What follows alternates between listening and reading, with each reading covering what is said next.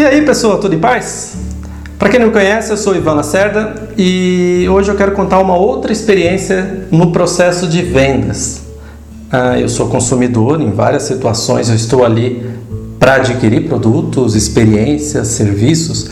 Então, por trabalhar nesse processo de treinamento, de orientação, de formação de equipes, é, a gente acaba ficando muito atento e às vezes eu tenho até que tomar cuidado para não ser tão crítico, né? Entender a situação e de alguma maneira poder ajudar e fazer com que a pessoa se desenvolva.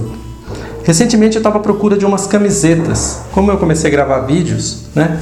Uh, eu quero colocar algumas camisetas diferentes. Eu sempre uso camiseta lisa, né? Ou preta ou branca. Às vezes eu tô com uma camisa quando tenho algum compromisso. Mas eu entrei numa loja para comprar camiseta. E aí olhei, entrei, observei as lojas, observei os produtos e, e eu sou sempre muito objetivo. E para a vendedora que estava lá no balcão falando ao celular, nem se ligou que eu estava ali, eu fui até próximo dela e falei: por favor, você tem camiseta de algodão é, na cor preta no meu tamanho? Ah, ali tem. Isso já. Falei, Aí tudo bem, eu estava precisando do produto. Aí fui lá, olhei, sinalizei, achei um modelo que teoricamente me servia e perguntei a ela: quanto custa? Qual o valor da camiseta? E aí parece que foi uma tortura. Parece que eu estava incomodando ela profundamente de tirar ela de próximo do balcão, ir até o espaço e olhar a etiqueta, o código. Ela falou, ah, tem o preço da etiqueta. Eu falei, se estivesse na etiqueta o preço, eu não teria perguntado. Não tem preço. Ah, vou ver o código aqui. E nisso já vai, ou seja, o seu desejo de comprar aquele produto já vai caindo de tal forma que a vontade que dá é largar tudo. Mas eu queria entender até onde ia. E aí procurou, procurou, procurou e nada. Eu falei, bom, tudo bem. Que tipo de material é esse aqui? Tava lá, eu, eu sabia, eu vi, mas eu queria saber se ela sabia. Ah, sei não. Então, pessoal, o que, que isso resume?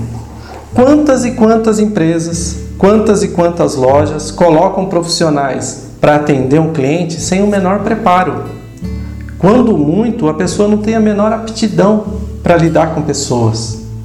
Então, você que é um empresário, você que tem um negócio, procure contratar pessoas que estejam disponíveis, que gostem, que estão ali empenhadas, que queiram de fato é, servir. Porque senão, no fundo, no fundo, o proprietário daquela loja que colocou aquela funcionária ali para atender está tomando um prejuízo tremendo. Era muito melhor ele montar a loja de uma forma de autosserviço, onde o cliente entra, escolhe e vai lá no caixa e paga, do que um modelo de onde um vendedor vai atender e vai solucionar os problemas daquela pessoa. Então, se a gente não entender qual é o modelo de negócio adequado, você está perdendo dinheiro.